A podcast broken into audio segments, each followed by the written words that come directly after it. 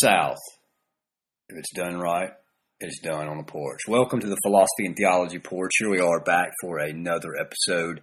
Today, what I have in mind, however, is slightly different. We're going to fall off onto a side topic. Um, and I don't want to become overly political or any of that sort of jazz and as, as it relates to this particular podcast uh, and the overall theme of this podcast. But if there are uh, certain philosophical underpinnings as it pertains to certain political positions, uh, certain persuasions, which is, of course, going to happen, then, of course, I don't see that as being out of bounds um, for some sort of philosophical diatribe. I was going to say discussion, but seeing as how you are there and I'm here, and there's a great gulf fixed in between us that you cannot cross and I cannot cross. Uh, this will have to be a monologue in that sense, unfortunately.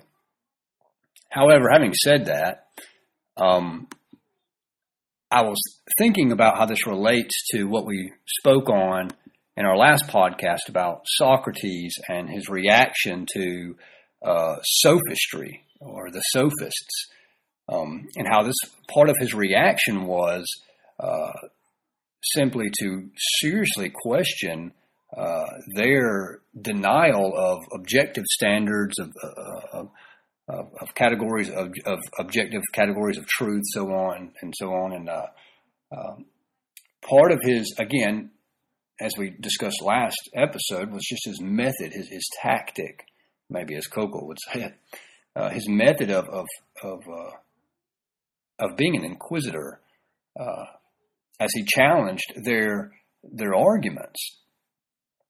And so, having said that, if we were to play the role of Socrates in some sense, if we were to put ourselves in the position of of of asking these questions, specifically as it pertains to, say, a sophist arguing um, that there are no objective standards, uh, there's no objective uh, category of truth. That is, objective truth doesn't exist. And again, we're, we're, we're generalizing here some of these sophist type positions. But at the same time, these are not positions uh, that people uh, don't hold to now. They do. Um, and of course, they, if we were to trace them back, they do have their roots in, in, the sophists, um, generally speaking. Now, part of what we want to do here is we want to challenge the presuppositions of some of these of some of these uh, ideas or these ideologies, and not to be confused with presuppositionalism. That is a particular apologetic method that I do not hold to and do not think holds well um, in regard to it being a system. But philosophy has always challenged presuppositions. This is not uh, this is not monopolized by some particular methodology as an apologetic. Philosophy, just as a discipline, has always gone after presuppositions, gone after what people have taken for granted, challenged assumptions. Uh, Jiminy frickin' cricket. I mean, this is what we see Socrates doing in uh, the works that we have that we can, uh, the text that we can read that record some of his dialogues. Anyway, having said that, I've noticed that there is often this this tension between a group. Now we're going on to the subject that we that we that I had planned on going to after my however long that rant was, that introductory rant. So I've I've noticed this this tension between a or among a group that has consistently wanted to label themselves progressive so I've often pondered an apparent absurdity, and that is almost always held in tension within a certain group, again, within society. The belief that morality is subjective and relative. And like I said earlier, simultaneously claiming the label of liberal progressive. Now, of course, the tension is revealed in the question. And again, this is where we're playing this, the, the Socrates here. We're, we're playing with the Socratic method here. Suppose that we're speaking to one of these individuals and we reveal the tension in this question. If one believes that morality is subjective to each individual, and there exists no truly objective or absolute moral truths, then what is the grounding for labeling oneself a progressive, which is almost always in reference to views concerning social morality and or positions? Now, why should this question be considered a problem? Well, because the very meaning of progression, think about this, the very meaning of progression implies that one is actually moving towards an objective standard that society is progressing towards, that it's going to an objective standard by which society can measure its progress. Again, think about this. It's an, there's a, it presupposes or it assumes an objective standard by which society can measure its progress to a morally superior position from which it has held or is currently holding. Does that make sense? To say that you're progressing implies, it just assumes that you're moving from an inferior position, usually by some, some societal moral position, to a better position. Now, how is this logically possible for those that hold or label themselves as progressives, I should say, when many of the same individuals have simultaneously, here's the key, when many of the same individuals have simultaneously argued that no such objective standard exists and that morality is determined by each, by, uh, excuse me, each individual's own subjective notion of right and, and wrong. And of course, this is across the board. You could blow this up into well, the society says or culture says. That's really irrelevant for this point here. Now, if no such objective standard exists, then there is literally nothing for liberal progressive to progress towards. Let me say that again. If no such objective standard exists, then there is literally nothing for liberal progressives to progress towards. One would only be justified in saying that we are moving this way, or we're not moving that way, or we're going in this direction. But certainly one's not justified in claiming that one is truly progressing by any sort of objective or absolute point. To say that one is a progressive one must hold that there is an objective standard that society may truly progress towards or progress towards. But again, if morality is relative, then it just seems there is no objective standard. It seems that in order for one to be a consistent liberal progressive, one must either adopt the existence of an objective standard of moral positions, again, saying this ad nauseum, that may be progressed towards or deny that one is actually a progressive. That seems to be the position that you're in. If you're going to hold as, hold the the uh, the label as a as a liberal progressive, again, that position seems to be. It seems that in order for for one to be a consistent liberal progressive, one must either adopt the existence of an objective standard of moral positions that may be progressed towards, or deny that one is actually a progressive, as there is not truly such a thing in the absence of a standard. Now, I guess you could just simply claim that you are a liberal mover or some such term. That, that just seems to be the problem here.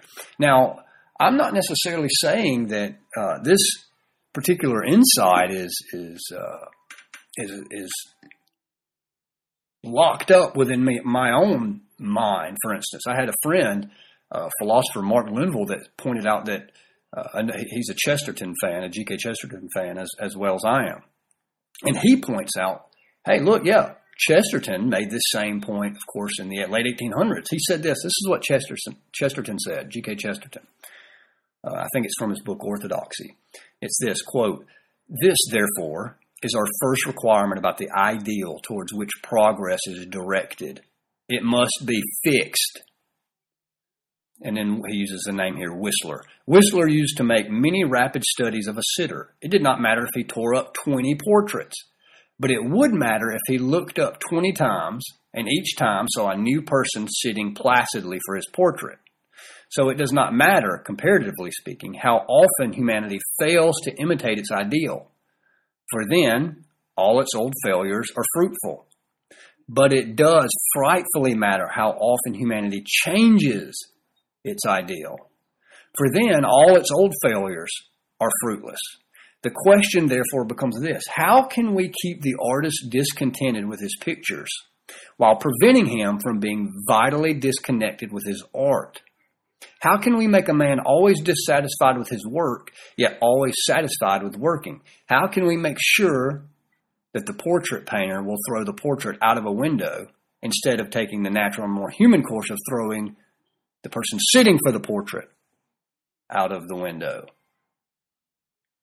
Now, if, if memory recalls, and I could be wrong here, it seems like that that's the context of that is also where Chesterton says something like, in order for man to change, he must change according to the ideal. Uh, but instead, we as humans always find ourselves just trying to change the ideal. Uh, anyway, it's one of my favorite passages. Now, th- this sort of idea about there being this some sort of standard and how the standard is usually argued against by the very people that want to hold to or uh, again quote unquote label themselves as, as liberal progressives in some sort. It seems like there's always this raging inconsistency or this this this super tight tension between what they want to label themselves and uh, the, the direction or the position that they're actually trying to hold. So, for instance, or in parallel fashion, this is why I believe it ought to be argued that it makes no sense for an environmentalist that simultaneously holds to materialistic a materialistic version of Darwinism. That is to say, to argue what is and isn't natural for human beings to do in the environment. So, for instance, if a beaver wanders onto the property of a farmer, dams up his creek, resulting in the devastation of his fields and his crops, then the beaver has done nothing wrong, as it is simply doing what it's evolved to do, right?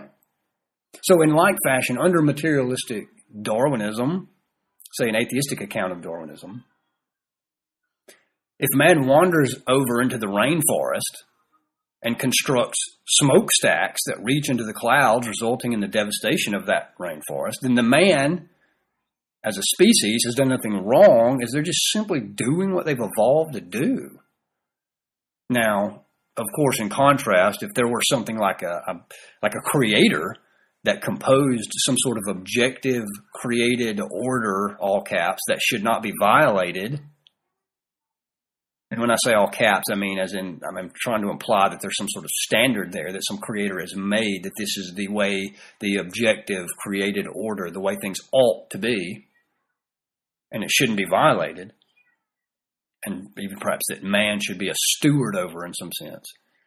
It seems that that would be the only true grounding for something like a robust environmentalism, a robust, uh, healthy way to look at the environment in regards to caring for it. Um, because again, if we're just we're just doing what we've evolved to do, which is it seems to be usually the the the the, uh, the worldview or the philosophical assumption that most people hold to that are also at the same time raging environmentalists. That they deny objective standards they deny some sort of creator they deny some sort of transcendent uh, being outside of time and space that has made the earth as it is. Usually they hold and embrace and radically embrace some sort of materialistic, physicalistic, uh, atheistic version of, of, Darwinism revolution. And again, I'm not I'm not saying anything wrong in principle with evolution. I'm just saying uh, that may very well be the case. I'm just talking about some sort of atheistic version or materialistic or physicalistic type uh, version of of, uh, of Darwinism. If they radically hold to something like that, but then at the same time rage against what man does against the environment well, it just seems like they lose their metaphysical ground, so to speak, for their argument to get off the ground. Again, men, animals, We're just doing what we've evolved to do. Now, you may not like that, what we've evolved to do. Sure, of course. In fact, I hope you don't like that, that people build smokestacks in the middle of the rainforest or whatever the case may be, throwing Budweiser cans into their neighbor's yard. But the point is, it seems like you can only say the environment ought to be some certain way if, again, there's some objective standard by which you're judging that, by which, say, a creator has made the environment originally in its pristine state that it was not intended to depart from. And you could be a steward over that particular uh, creation. And you try to get back to, or hold to, or, or upkeep this better state, this intended state of an environment.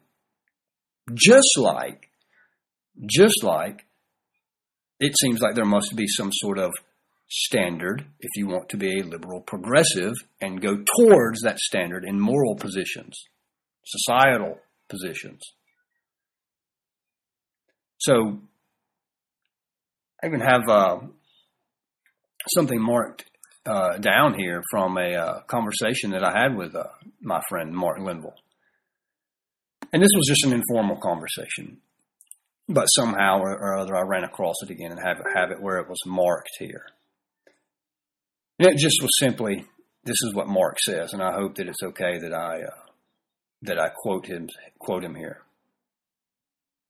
He says, I don't know how one can get an environmental ethic up and running in the first place without first being able to define what constitutes harm to the environment. For instance, we should be able to say that the reason it is wrong to clear cut an old growth forest, because this is to cause environmental damage, and all else equal, we ought not cause such damage. But glaciation radically transformed the northern half of this continent, speaking of the North American continent, and no doubt wiped out existing local ecosystems, eventually replacing them with new species, species and interactions. Is the current natural state better or worse than it was before the ice advanced and receded. Now, we might be able to answer that if better and worse are understood, say, anthro, uh, in an anthropomorphic sense or anthropocentrically, better or worse for us, or theocentrically, i.e., compared to divine intents and purposes. Now, but the hardcore environmentalist typically reject such frames of reference deep ecologists, quote unquote, wish to have a geocentric moral foundation. We have direct duties to the earth itself. But given the fact that the earth itself may undergo such radical transformations, it's hard to see where to find grounds. Again, he's talking about metaphysical grounds here for saying that one natural state is any better or worse than another. Now, we see why these philosophical underpinnings, these philosophical assumptions, play heavily into all aspects of life, how they, they run across uh, the board, so to speak, or, or, let's put it this way: they sneak out of the philosophy classroom. They maybe they go up under the door, they fall out of the student's backpack, and they infiltrate society. They they permeate the way we think about things, the, the things we, we hold to. In fact, it seems like we're just geared. Uh, it seems like we're just hardwired to think this way about whatever the topic may be. So, drawing this thing, this little side topic to a close about Socrates and how he might apply some sort of method um, or some sort of dialectic, some sort of question, some sort of uh, question and answer session as it pertains to some of these these uh, stances that are held by people in our society that may closely resemble a sophist position. Again, apologies to anyone that is being overgeneralized here, but that's just how I see it. That's how it works. It seems like that we're applying or, or trying to be faithful to what Socrates might do in such a such an instance. So again, what does that mean? It just means that wait a minute, you say we're Socrates here, and we're in front of our, our our, our friend across the room at the party for Athens, you know, 2016, and uh, we're Socrates here, and we just say, hey, look, don't you label yourself a, progressive? What do you mean by that? or what does that word what does the word progress mean? And then Socrates draws out the example. Wait a minute, was I not at your political rally or your university classroom where you also argued that societal ethics and societal moral positions were just determined by just that society and or even possibly individuals at best? Well doesn't this or, or does this undermine your position that, that your that your ideas are progressing towards any sort of objective standard that exists in reality or just something that you yourself like? Could you clear that up for me? Could you see or could you try to reconcile those two positions? So maybe something like that.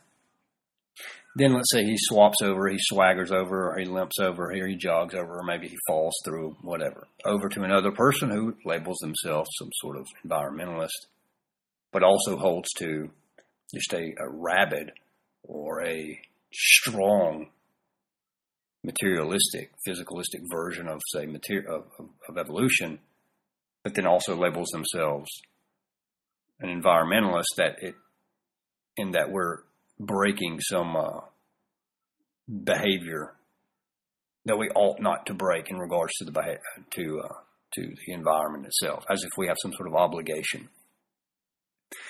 Now, there's a lot to chew on there in that little side topic, and unfortunately, this will probably use up more space than I can afford.